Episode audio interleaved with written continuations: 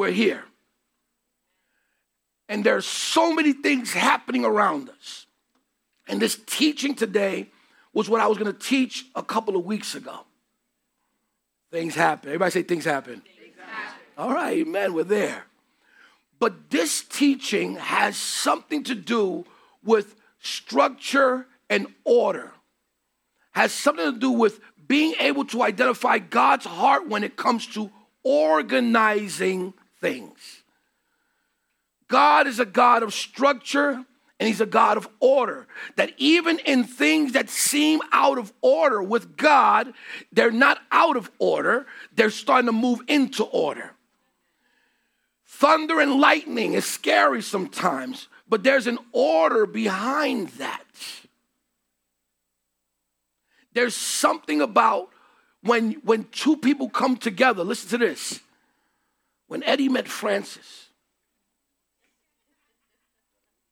there was something that took place there. In the beginning, it may seem that things are not where they need to be, but God was thinking of all the other children they were going to have before they had them. So, all the turbulence that takes place in between has a silver lining that people don't know about until you hear that baby cry. Who's hearing what I'm saying? And so, when we talk about God's structure and order, He doesn't look at it the way we do because we see things now. Oh, it's out of order. You got your glasses on the table, it's out of order. We don't understand that that is for a reason. And sometimes when we feel like things are not going our way, it's really God's way to get you to a place where you can say, wow, they went my way. God builds and structures and organizes. He is always, everybody know what he's doing? What is he always doing? Even when I am Right? That song is the truth. He is constantly working.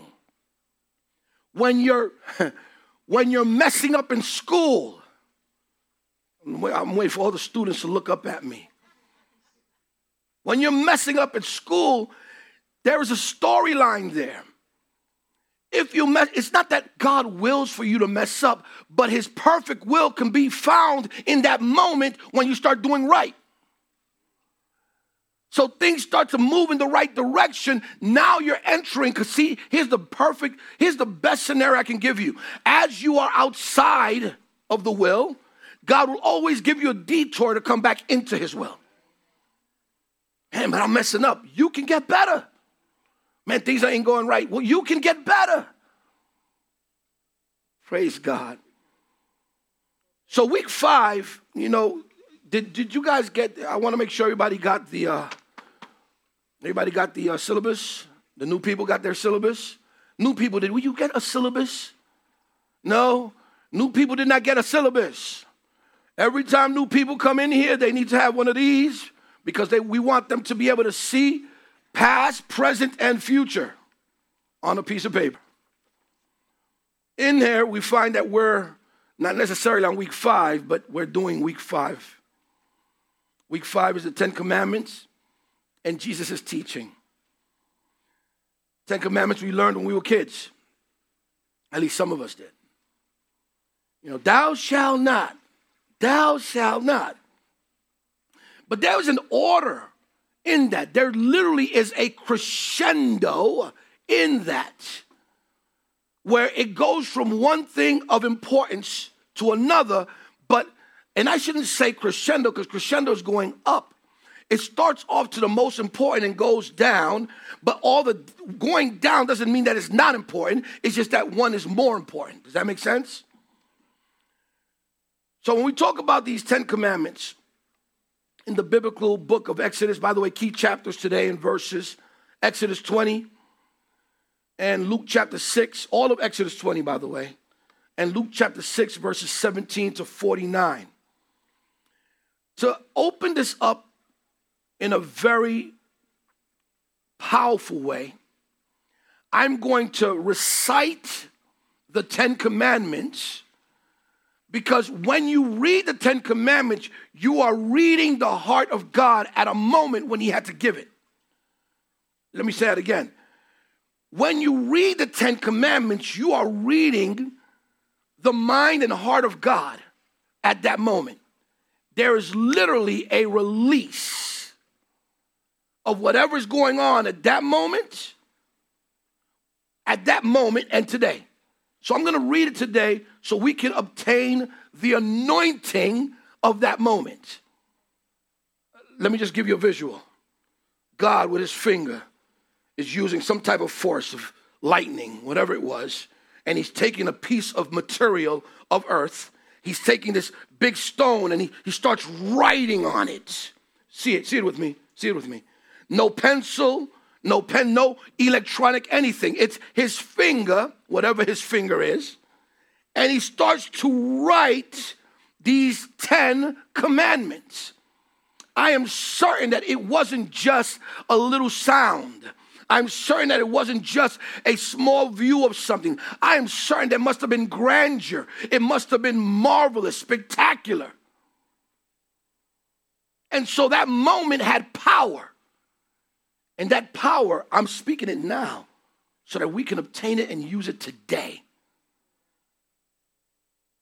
Then God gave, everybody with me? Chapter Exodus chapter 20. Then God gave the people all these instructions. Then God gave them because they were out of instruction. They were not in alignment. So he had to give them something to be able to move in alignment. The only reason why anyone would set a law on something, catch this now, the only reason why a law would be presented is if that thing is being broken daily. These 10 commandments must have been the most prominent thing that was going on within the people of Israel. Because if not, he would not have written them. What causes someone to write a law? A law is written when something is out of control in that area. So the government of God, the structure of God is, is going to be seen in these 10 commandments. And what's interesting is that these 10 commandments already written in our hearts. He just wanted to make sure that he made it a visual. You go to a tribe that's never heard of God, never heard of God, they will know some of these commandments. Let's read. Then God gave the people all these instructions I am the Lord your God, who rescued you from the land of Egypt, the place of your slavery. You must not have any other God but me. You must not make for yourself an idol of any kind or an image of anything in the heavens or on the earth or in the sea. He was really serious about that one.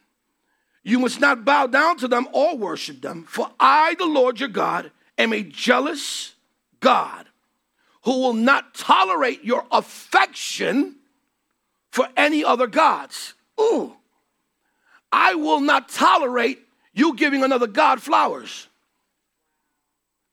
I want all the affection that's required. Whatever it is you have that's affection, I want that. That's what he's saying.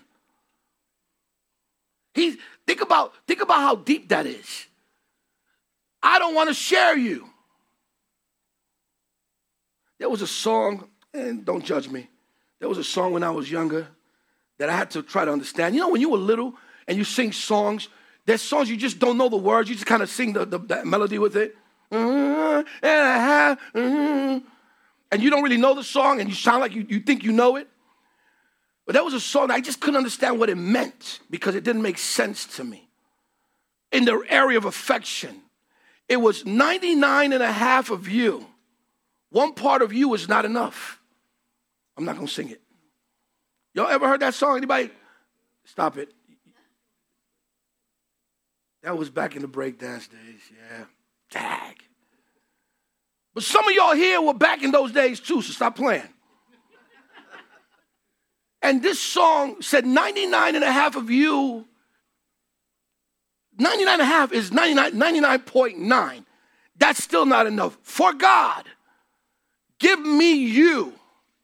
Do not give anything of that to anyone else because then you will be effective in giving to others when you give to me first.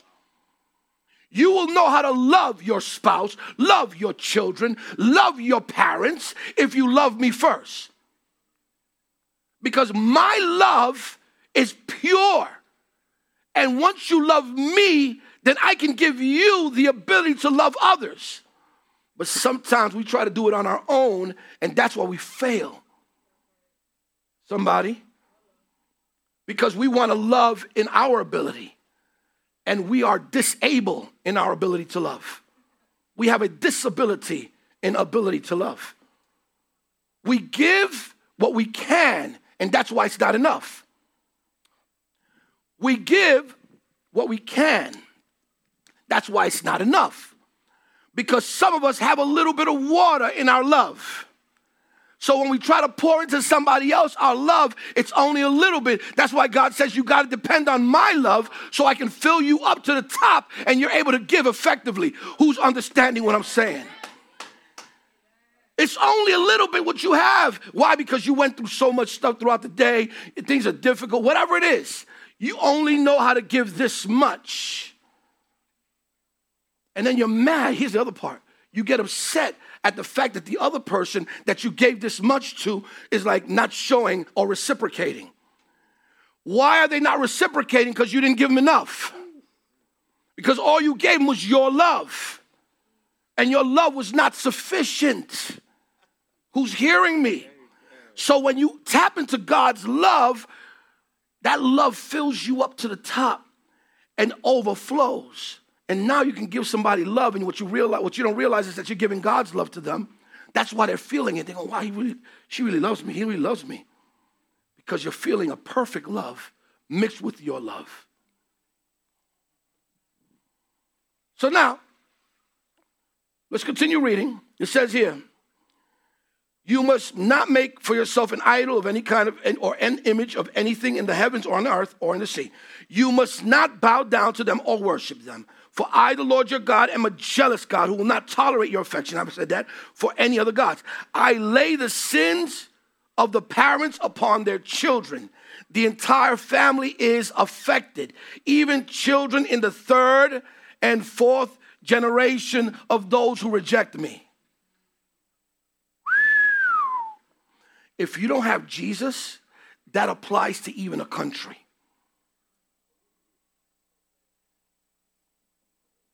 A country that rejects Jesus, their children's children feel the effect of that rejection. I'm going somewhere. It's, it's and, and mind you, all you need to do is look around the world. There are, there are countries that are called sheep countries, and there are countries that are called goat countries. Sheep and goats. The goat countries, you see the difference between the sheep countries. And then you have the ones that are transgender, they just don't know what they are. They're halfway. You, know, you didn't catch that. Then you have some countries that are that were once sheep and they start turning into goat stuff. They start doing goat things. But God honored the sheep part. But then the goat part becomes an issue because now that honor or that blessing is limited. All right. Even children, I read that, who, who love me. On okay, so number verse 7. You must not misuse the name of the Lord your God. The Lord will not let you go unpunished if you misuse his name. You know that means? Not that means don't use the name of God in vain. You know what's messed up? That the whole world has been doing it. That's why I say people say, well, why Jesus? That's why. Think about how many times people say the name Jesus or, or God or anything that has to do with God just because. Think about how many times people just use the name in vain. Now, it's there's some things are taken really literal, right? And I believe, you know, those who would write down the name God, they're fearful of writing his full name. Like, you can't go to Israel and mention God's name without somebody looking at you crazy, right? Especially those who are devout. Why? Because they don't even want to write his name. They'll put G dash D instead of putting God because they're fearful of this. The truth is, Jesus died on the cross. Everybody say, Jesus died on the cross. Jesus resurrected. Do you know why that's important? Because all of this applies. It's not that Jesus came to dis- dissolve the law, is that the law had to now go through the through the filter of Jesus and allows us entry even when we mess up. Not to stay the same, but to become better. Remember to observe the Sabbath day by keeping it holy. You have six days each week for your ordinary work, but the seventh day is a Sabbath day or rest dedicated to the Lord your God. On that day, no one in your household may do any work. This includes you, your sons, and your daughters, your male and female servants. Your livestock can't work. I don't know how you're going to explain that to a cow. No animal is supposed to work on that day. And any foreigner living among you. For in six days the Lord made the heavens and the earth, the sea and everything in them, but on the seventh day he rested. That is why the Lord blessed the Sabbath day and set it apart as holy. All right. The great argument. Then why do we not acknowledge the Sabbath day? The Sabbath day is what day, guys, of the week? What, what, what day? What day of the week is this today? Sunday is what day of the week? It's the first day of the week. So the Jews look at us as like these guys are condemned for life. they're just condemned. They don't, they're not acknowledging the Sabbath. And what does it say about the Sabbath? It's so good to know that Jesus took lordship of the Sabbath. And he said, I am the Lord of the Sabbath. In other words, every time you acknowledge Jesus and his involvement in your life, you are acknowledging your day of rest. Monday, Tuesday, Wednesday. Every day is a Sabbath because we don't know how to fully honor. So Jesus had to take the full brunt of it and take on the role of it. Mind you, when did Jesus do most of his miracles? When? And how did he do it? It's so funny. How did he do it? He waited till the Pharisees came through the door.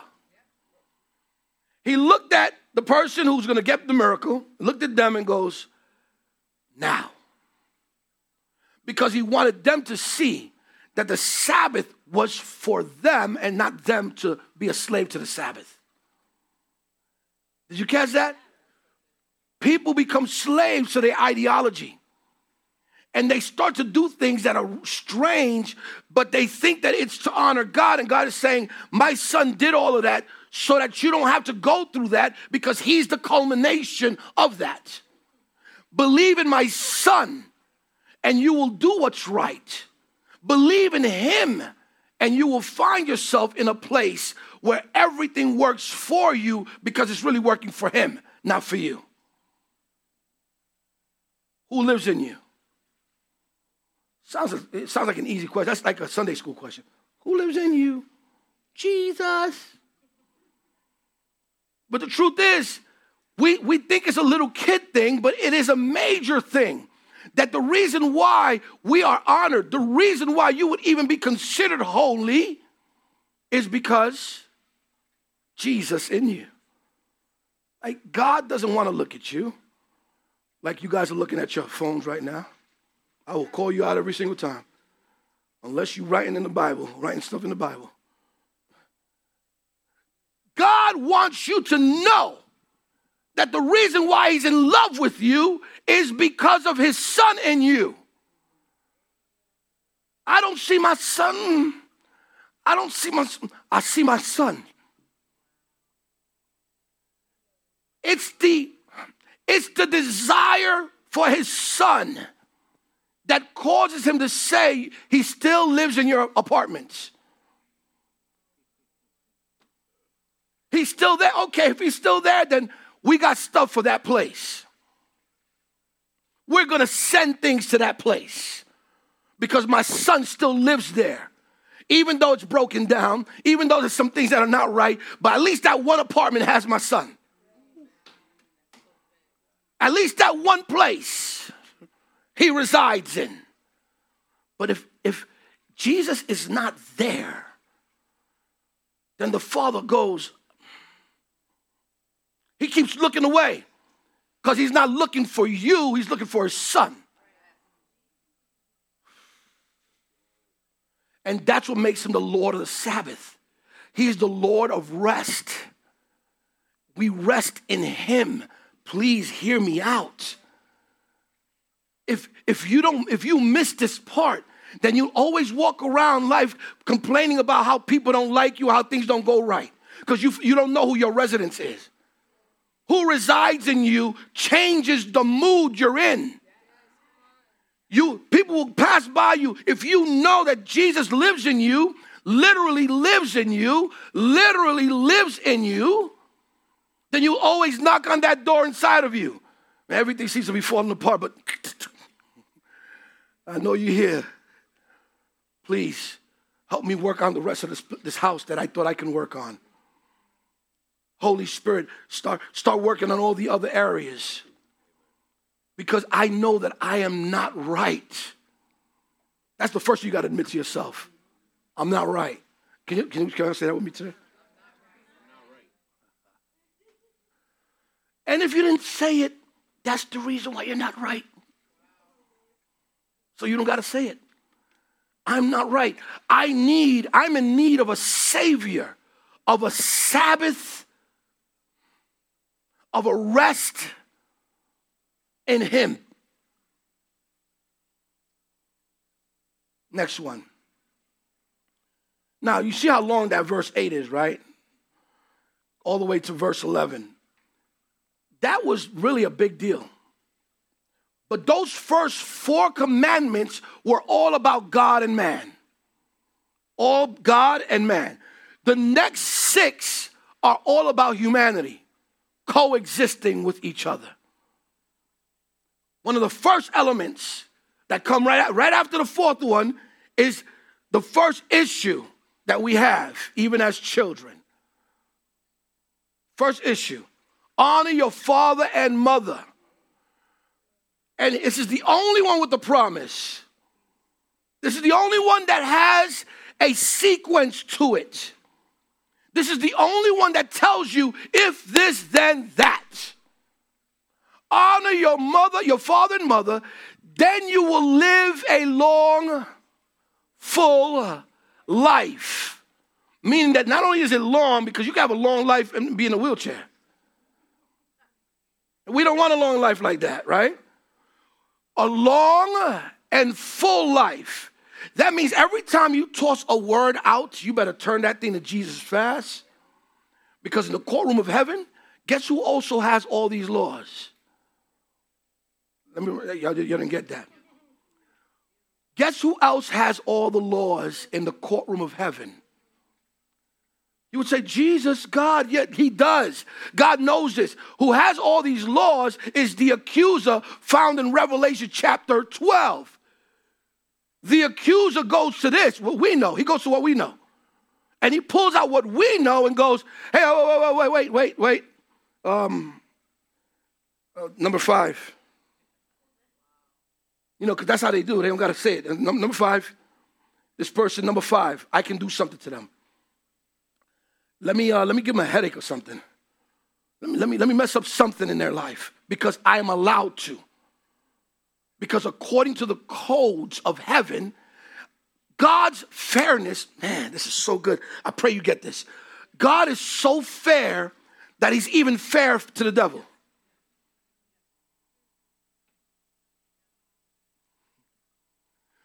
God is so just. His justice is so intense that he even has justice for him. Don't think the devil's gonna be in the lake of fire just because he's a devil. He got crimes that pile up. But understand that it requires an event. So God has to listen. I know it's to sound crazy to some of you. God has to listen to Satan in the courtroom of heaven. Satan has a voice in the courtroom when he accuses you of what you really did. And if you don't have Jesus as your attorney, you are hit. You're done. That law, that section has to be honored. And God has to go, okay, yeah, it's fair.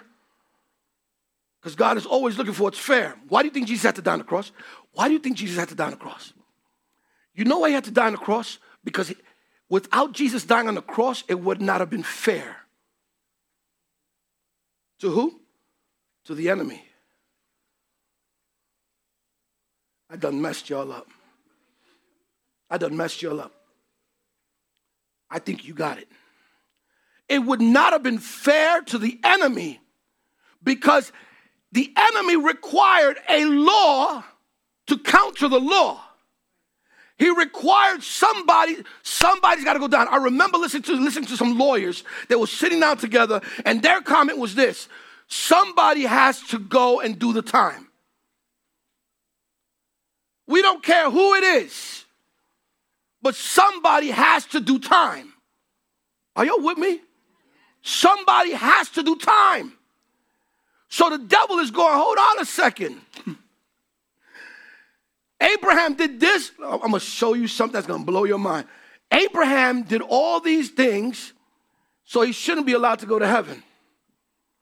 So God created us another place that did not allow them to go into heaven yet until Jesus died. Let's go there. Luke, Luke 16, 19.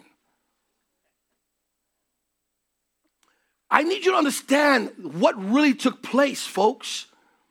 You got to realize that your life right now is in the balance of situations and circumstances that took place way before you were born, that God already thought about it, and that in heaven, there is an accuser who gets a moment at the podium.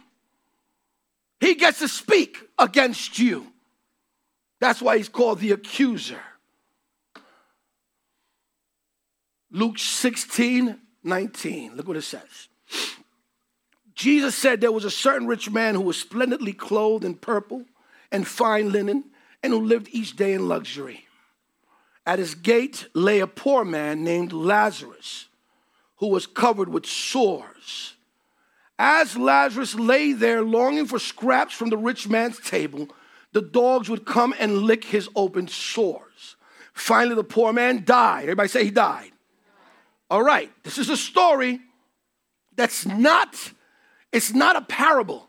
Because the moment a name is mentioned, it's no longer a parable.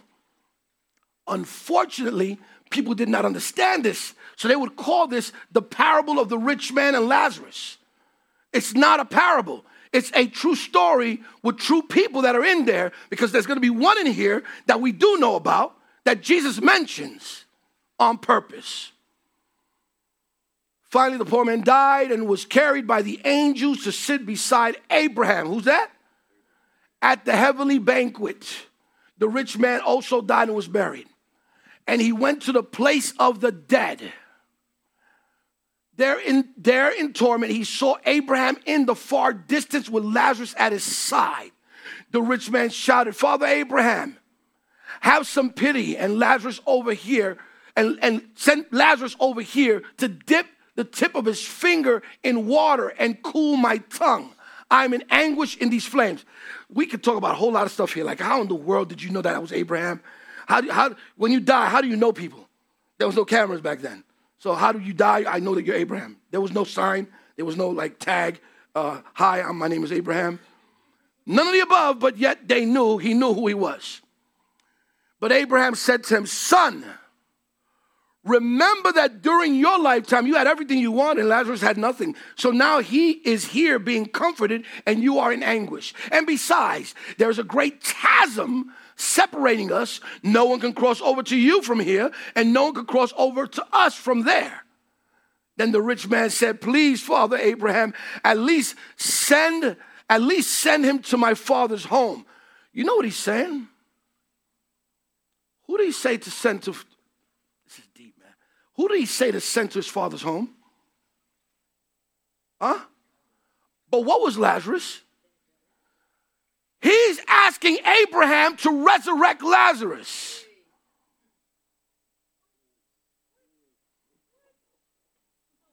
No, no, we're going to read it again. We're going to read it again. Then the rich man said, Please, Father Abraham, at least send him. Remember, he was already talking about who? He said, Let him dip his finger in water. So the him is clear. We know who him is. So he's saying, Can you please at least send him to my father's home? Why? I have five brothers, and I want him to warn them so they don't end up in this place of torment. But Abraham said, Moses and the prophets have warned them, your, have warned them, your brothers can read what they wrote. Ten Commandments. The rich man replied, No, Father Abraham. But if someone is sent to them from the dead,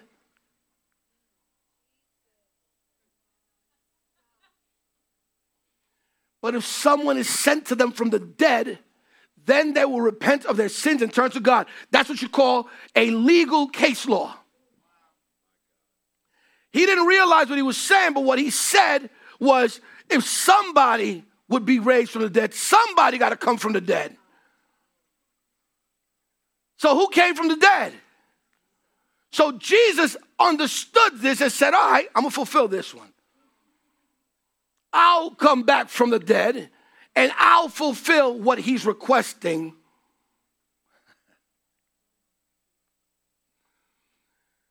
Oh, thank you, Lord.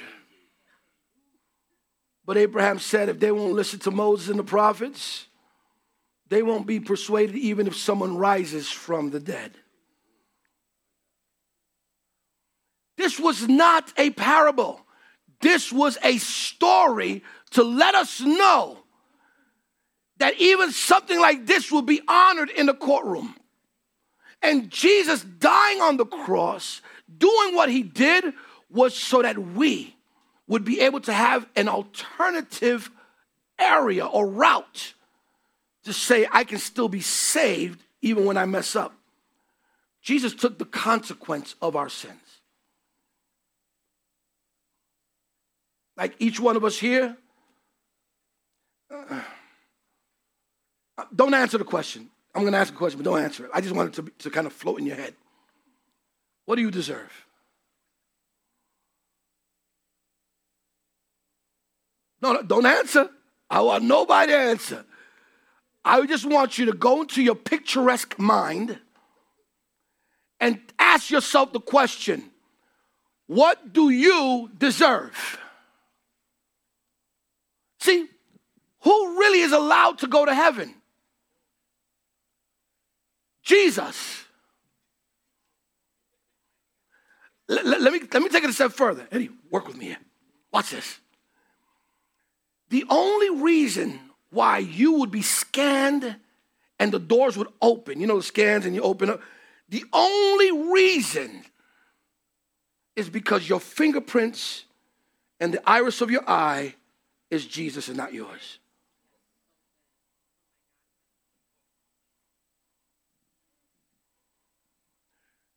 The moment it's you, it has to do a backtrack of you. It's got to do, what's that called? A background check on you. And your background check is what? Thumbs down. You don't make it. You only make it when you surrendered your digital, when you surrender what you see to have his eyes. When you surrender these things, you become like him. You get to the door and it goes, Jesus, Jesus. Can you imagine when the person goes in, devil? because the fa- your father is not. You remember that? John chapter 8? No, no, no. Jesus said, he, and he, I'm, I'm sure that was hilarious. We read it like real still, but I'm sure it was really funny. No, your father's not Abraham. I know Abraham. Your father is the devil. And they had to accept that. That's your father, because he's the father of lies. All right, let's continue. So now, Honor your father and your mother. That's the, that's the main one. All of us, it doesn't matter what age you are. Where's my mother? I honor you, ma. Where's my, yes, I still honor her. I have to. It doesn't stop because you get older. It doesn't stop at any moment for, for any reason. Honor your mother and your father so that you can live a long life. Oh no, and then the land, in the land, the Lord your God is giving you. I'll take that too. I'll take that too. I'm gonna have Q&A right after, I promise. I'm gonna jump on this fast so I can get, get it moving. So watch this. The next one, the next one is important too, right? You must not murder. In a society, shouldn't murder. Why, why is murder bad? Because you're taking the first and the second one and making it your own. You didn't, you didn't catch it. It's okay. We're gonna, we're gonna get this. Murder is bad because you go back to one and two. Because the only one who should be able to take your life is who? So you're taking what place? When you take somebody's life. So murder becomes bad because you're doing your you're violating the first and second law. You're considering yourself God by killing someone else. You must, must not commit adultery. And it's not adultery the way you would want it to be. You know, because we come up with all these different types of scenarios. It's, no, no, you should not commit adultery. What David did was adultery. And you know where it started? It was David coveting. See, because a lot of these, these, these laws, they uh, breaking of laws, they all kind of work with each other. Because for it to be, for one thing to happen, one thing takes place. So one is the lie. Don't lie, right? Thou shalt not lie. Thou shalt not covet. And then ultimately, what did he do? Anybody know? What did David do when he looked at Bathsheba and he had a, um, a drone looking at her? Yeah, back then they had different kinds of drones. What happened? What was next? Oh, y'all don't know the story? Let me tell you the story in five seconds. David was looking at Bathsheba and going, man, oh man, knowing that she was married to who? Y'all don't know his name? Y'all don't know his name? Who, so who said it? Thank you. The, the what? The, the what? Uriah the Hittite. Thank you. Uriah the Hittite, who was what? Loyal to David. Loyal to a fault. Because David took him out of the battle and said, Come on, man, and gave him something to drink. And he tried, he tried to get him to sleep with his wife because David had already slept with his wife and he got her pregnant. So he wanted to eliminate the evidence of that. So when he saw that Uriah the Hittite did not give in to, when he saw that Uriah the Hittite said, No, my king, listen, listen to this, watch, see this. No, my king, I will not sleep with my wife while there's a war going on out there. I'd rather be with my brothers out there and fight with them because I know that they're not with their wives. So why should I be with mine? Hello? So you know what he does? David goes, Oh my God, I'm busted. What do I do? So he goes, and look how he kills him, though. It's not just kill him, it's how he did it. He goes to his general. Hey, Joab, I'm going to let you in on a secret. This is what happened. This is what took place. My bad. But I want you to take him, give him a letter to be at the front line. But don't you know, David, King David, that that's where they're killing everybody? That's where everyone's, they're, they're dying. The front line, they're dying. Eh, that's my point, Joab.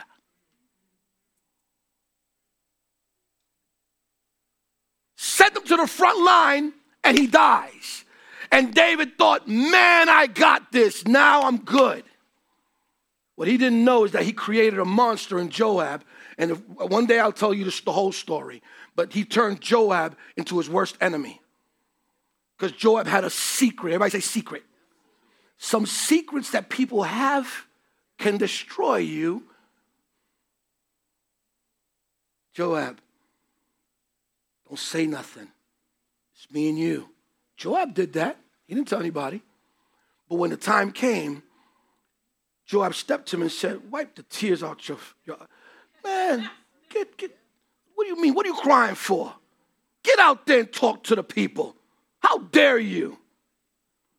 He lost his power because of that moment.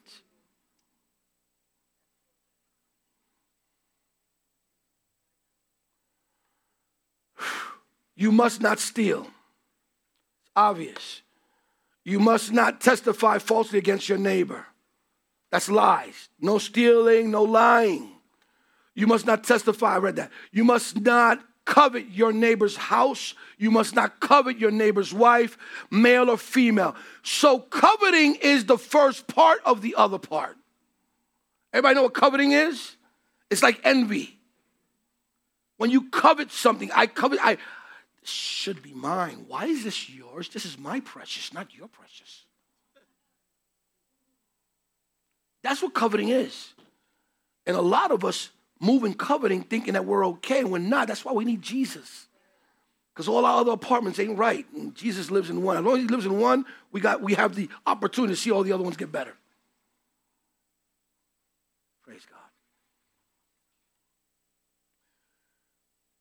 These are the commandments. These commandments were seen as essential rules for living a righteous and just life, guiding the behavior of the Israelites, and setting a moral framework, which we all need that moral framework is not just for us in our homes, but for society. Because if you live next to someone who's a thief, it will affect you. This is why the gospel is necessary.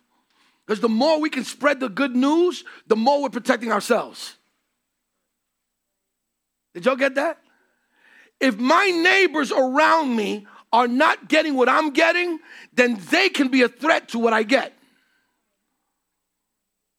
So it's my desire to make sure that my world around me is at peace. So I need to make sure that everyone is receiving what I received so that I can live in peace. So when you're selfish and you say, I'm not gonna tell anybody, that selfish will make you selfish for a living. I didn't get that. That was one of those SNL jokes. All right, well, listen, bottom line is at the end of the day, you must know for sure that your life is, you're trying to live a life according to God's will. Let Him reside in you. If He lives in you, then you don't have to do much of the work other than allow Him to live in you. So, what does that mean? Allow Jesus to live in you. Give Him the resources He needs to live in you. Jesus doesn't need to be told what to do. If you allow the food and the water, if you sustain, if there's sustainability in you, this is good stuff. If there's sustainability in you, that sustainability of Jesus in you will cause you to live a life according to his will and more. In other words, you will have more than enough because the provider is being provided for. the provider who lives in you is being provided for. You're reading your word, you're praying, you're seeking Him in spirit and truth, you're worshiping, you're not lazy and hanging around not doing anything. You're doing what God is in, he, he desires for you to do. So He resides in you, you give Him sustenance, and He sustains you.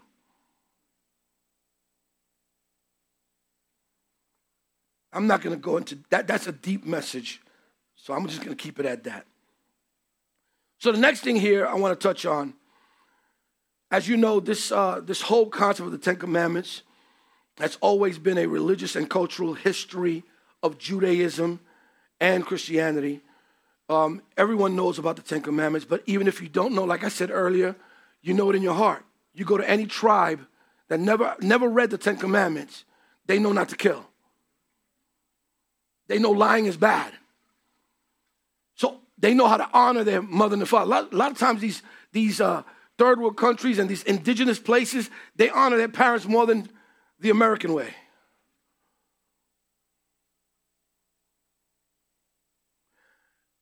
No, that's too much.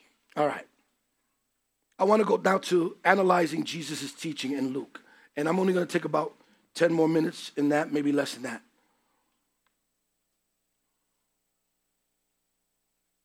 Jesus' teaching in Luke, equivalent to that of the Ten Commandments, emphasizes a theme of compassion.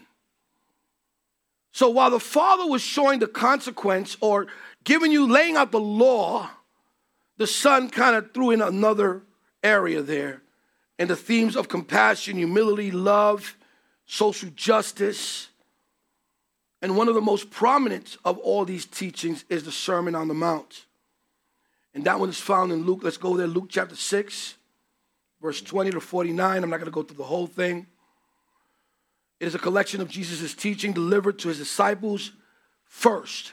Disciples first, and then the crowd. Everything Jesus did was for the disciples first.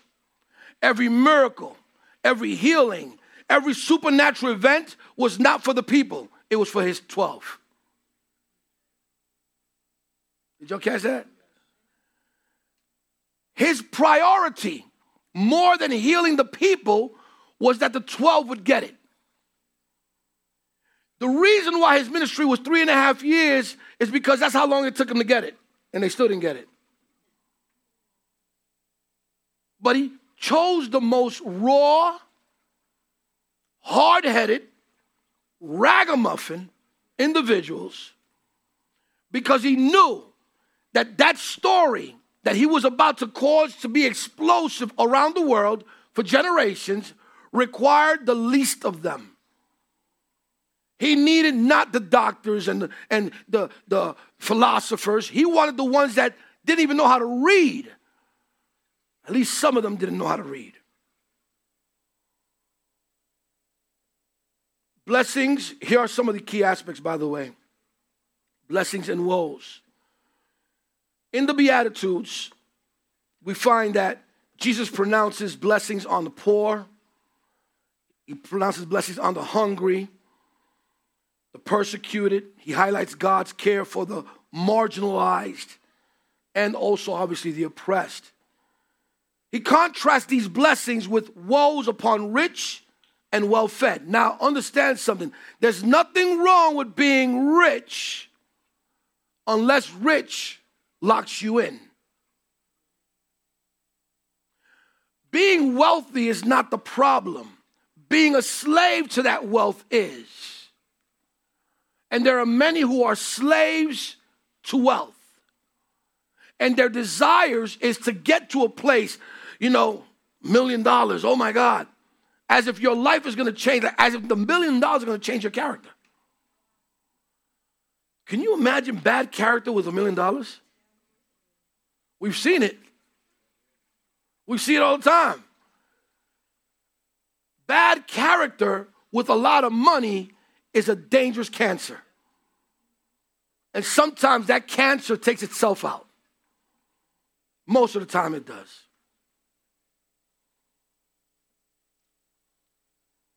Love for enemies is one of the teachings on there.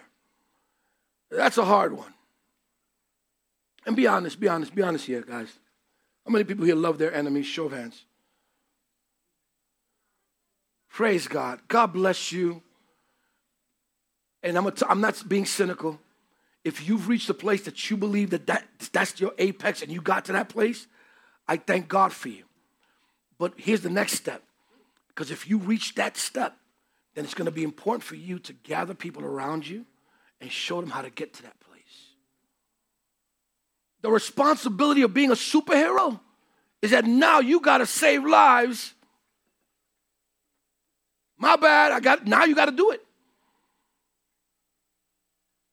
Loving your enemies is difficult because you know that when you try to love them, they're going to try to harm you. That's what makes it hard. Like, there's conversations I can have with people and, and tell them, you know, it, everything's okay. But it's the response that what is what people are afraid of. What is going to reciprocate? How are they going to act if I come to them, invite them to dinner? What are they going to say to me? You don't want to be hurt further. So you don't want that to be the case. Now, what is Jesus saying? So, and, and I'm going to say so because I want you to know that I can, I will endure a lot so that you can also endure. If I live in you, I'm giving you the example of endurance. I reside in you. I will give you what I got. But you got to get over the hurdle of what you're thinking. But they're gonna, but they're gonna forget about that.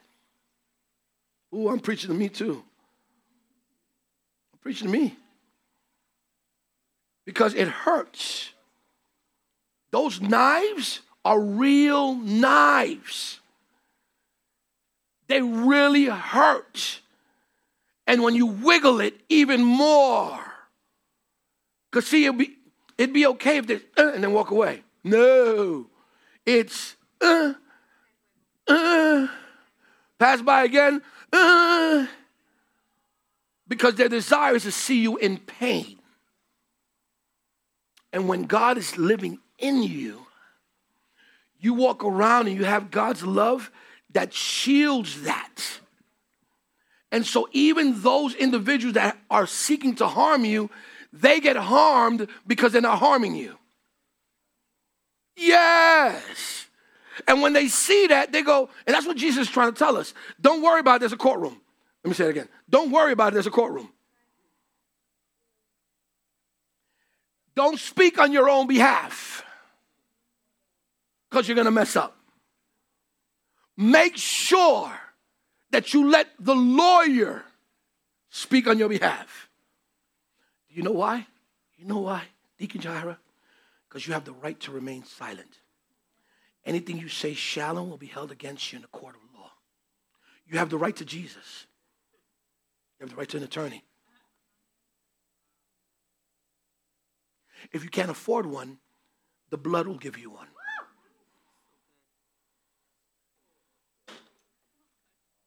You have the right, but I'm giving you now the opportunity to understand that silence is one of your options. No, but I gotta tell, I'm I'm gonna, I have no hair in my tongue. I'm gonna tell him off. All right, that's your moment in court. Take it. That's your court moment. Rah, rah, rah. And God looks at you and goes, I was gonna do more than that. All they got was a mouthful. I was about to take this, take that, and that. Let me do it. And don't desire for me to do that, because then that means you're rah rahing. Ooh, I love this. Recognize that I am the one who balances. God is always balancing the scale. You ever get that itch that you just want to tell somebody off? This, just, just kind of pass by the person. God bless you. God bless you. Just want to tell somebody off because it's supposed to make you feel better. That moment is your courtroom moment.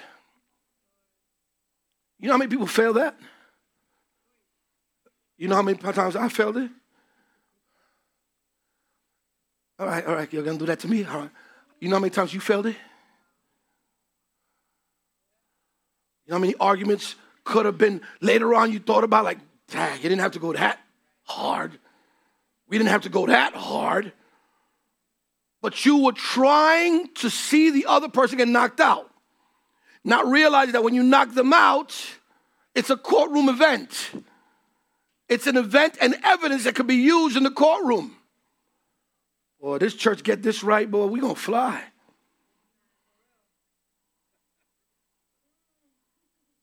Call somebody up and you just want that phone, you want them to answer because you just got something. Just answer. Go ahead, just answer. You'll see. You'll see.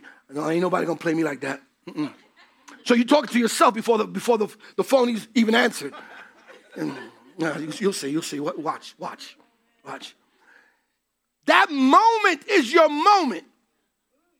And God is telling you, what are you going to do? Are you going to be satisfied with your little ramping and raving? Or are you going to let me handle it? Because I know it really counts.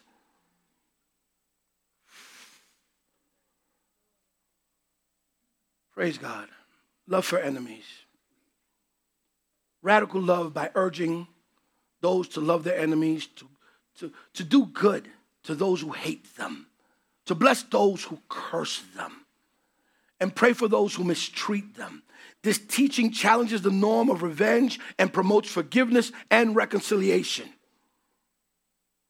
Revenge is not of God. Everybody say that. Revenge, revenge. is not of God. So if you take revenge, even in a conversation, you could try to take revenge, by the way. It doesn't have to be a plotted thing for days. In an actual argument, you could try to take revenge because they said something to you that it didn't feel good, so you want to make sure they don't feel good.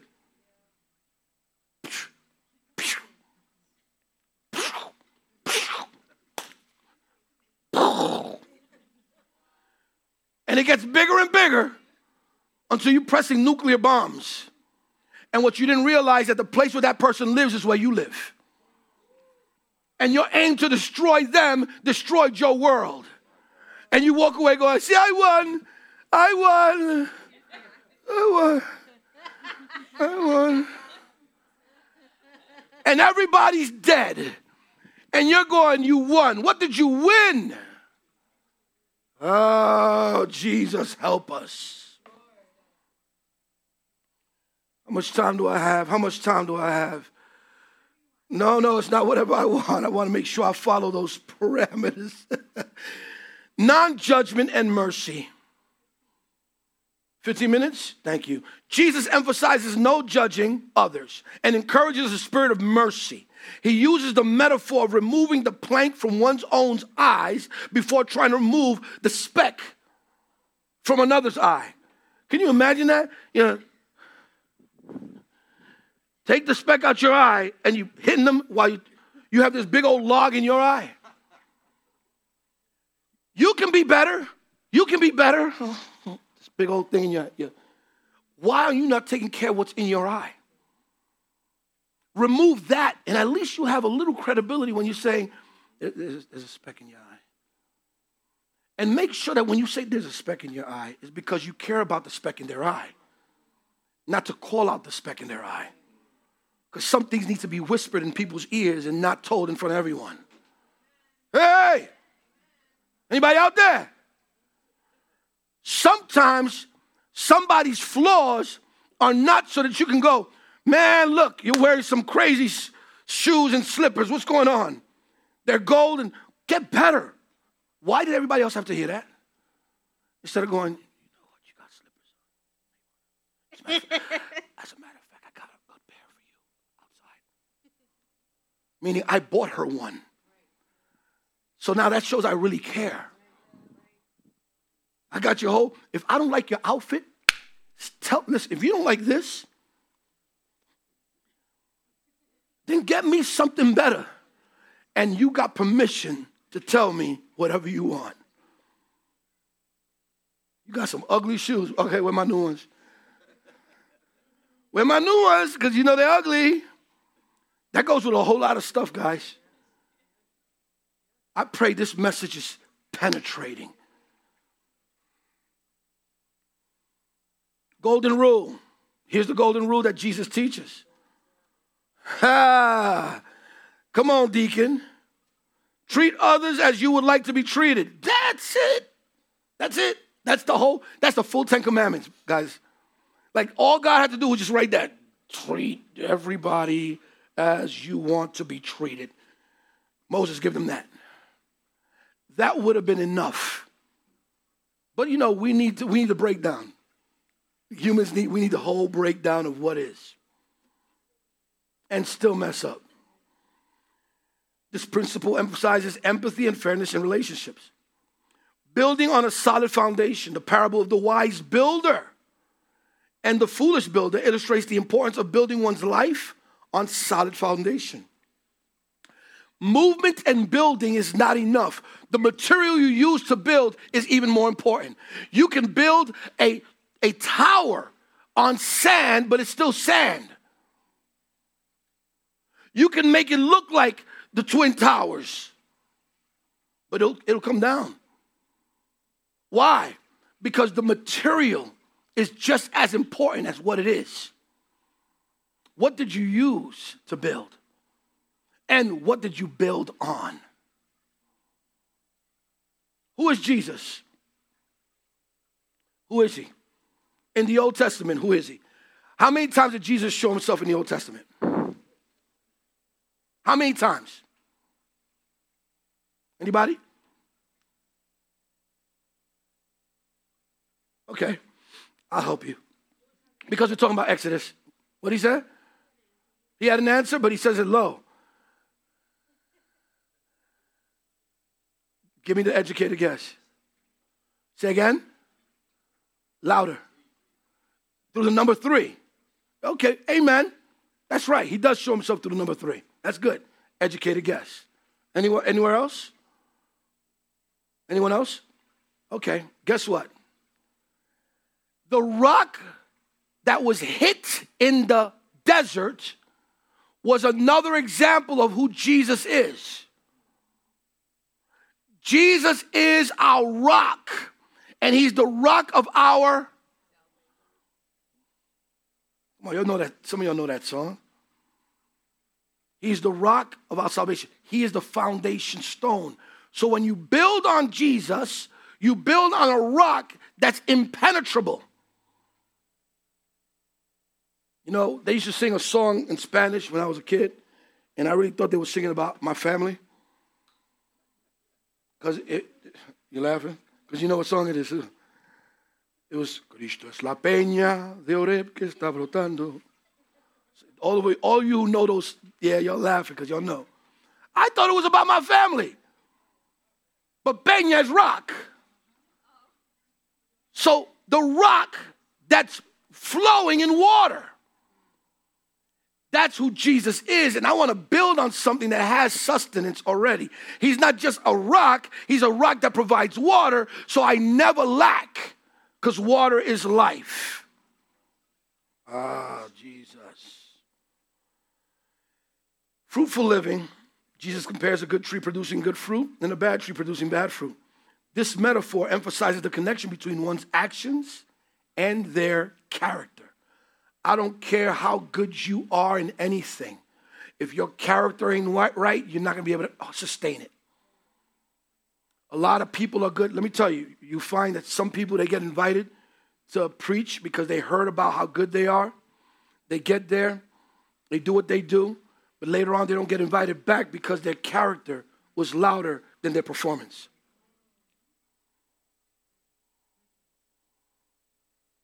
People are watching. You can't you fool one, two, you can't fool everyone. Somebody's somebody has discernment and it's going way home. Oh, mm, mm. But, but he's saying Jesus. So does the devil. In the name of Jesus, in the name of Jesus, does he know Jesus? Remember what those seven sons of Sceva said. They got a surprise. Because it's not just saying the name of Jesus, it's understanding the saying of the name of Jesus. Generosity and giving. Jesus encourages generosity, advising his followers to give freely without expecting anything in return. Now, understand something. Jesus wants all of us to be farmers. To be a farmer means you've got to let go that which you want to use for future use. A farmer will literally take all of his stuff, all of his seeds that could possibly be for eating at the moment. And he says, Do not touch those because those have been separated for our future living. And some of us will start eating what is supposed to be for the future and we're going, mmm, this is good. And it wasn't supposed to be in our belly, it was supposed to be in the ground. If we learn the law of exchange, harvesting, so harvest means that there was something in the ground. Something had to go into the ground first. You know what the problem is? That because we live in a place of enterprise, what's mine is mine, and that's it. And we think that saving is going to be the only way to survive. And God is saying, yes, save a portion, but make sure there's another portion that's circulating for you. You can go through a lot of money real fast and not realize that some of that was assigned for something else to give you more later on. No, no, but but you know, we got to make sure we got to be wise with our funds. Well, that's wisdom. He wants everybody to be like him. Because he gave his son, his only son, so that we would be here today. We are the product of a farmer's mentality. Jesus was put into the ground.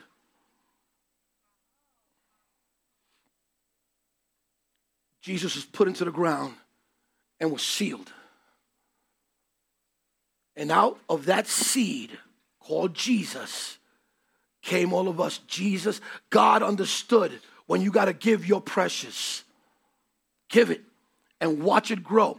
You use that case law every time you give. You know what I do every time? Father, here it is. Because giving is going to be parallel to that. And, and, and it's interesting because I just did this this weekend. We were talking about exactly that. I was with a couple of very well to do individuals, very well to do. And we talked about this area, and a lot of them, they're not all of them are like full believers in God, right? But the one thing they do believe is the power of giving. They've realized that if they release, they get. And that release is, it doesn't stay the same. You know why it doesn't stay the same, guys? Because if you get increase, then why would you do, give the same amount?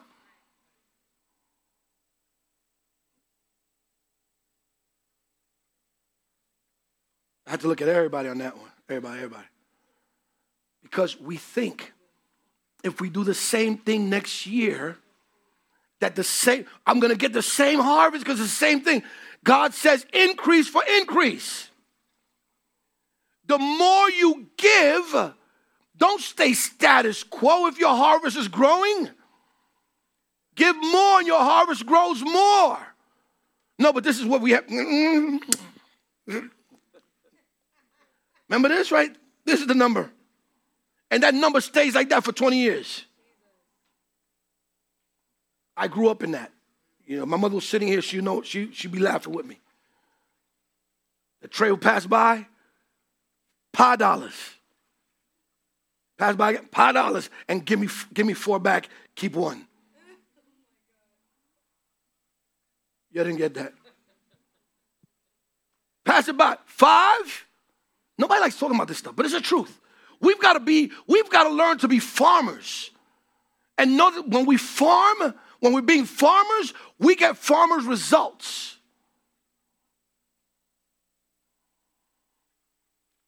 And they would give. And I remember, I remember my mother, she's good, she's cool now, right? She's good now. But back then she would tell me, whisper in my ear, go tell the usher to go get, give me four dollars back and keep one dollar." I'm doing it to mom.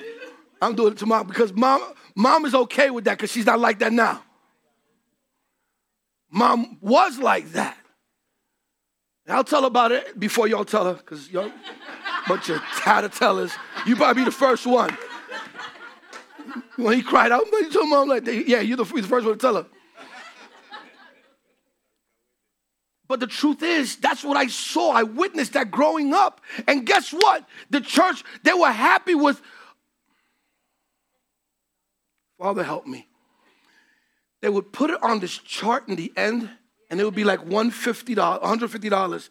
And everybody, like, 150 They would announce it. They would announce it to, we got $150, yeah! And the church is packed. And if you did the ratio on that, that means everybody gave a penny.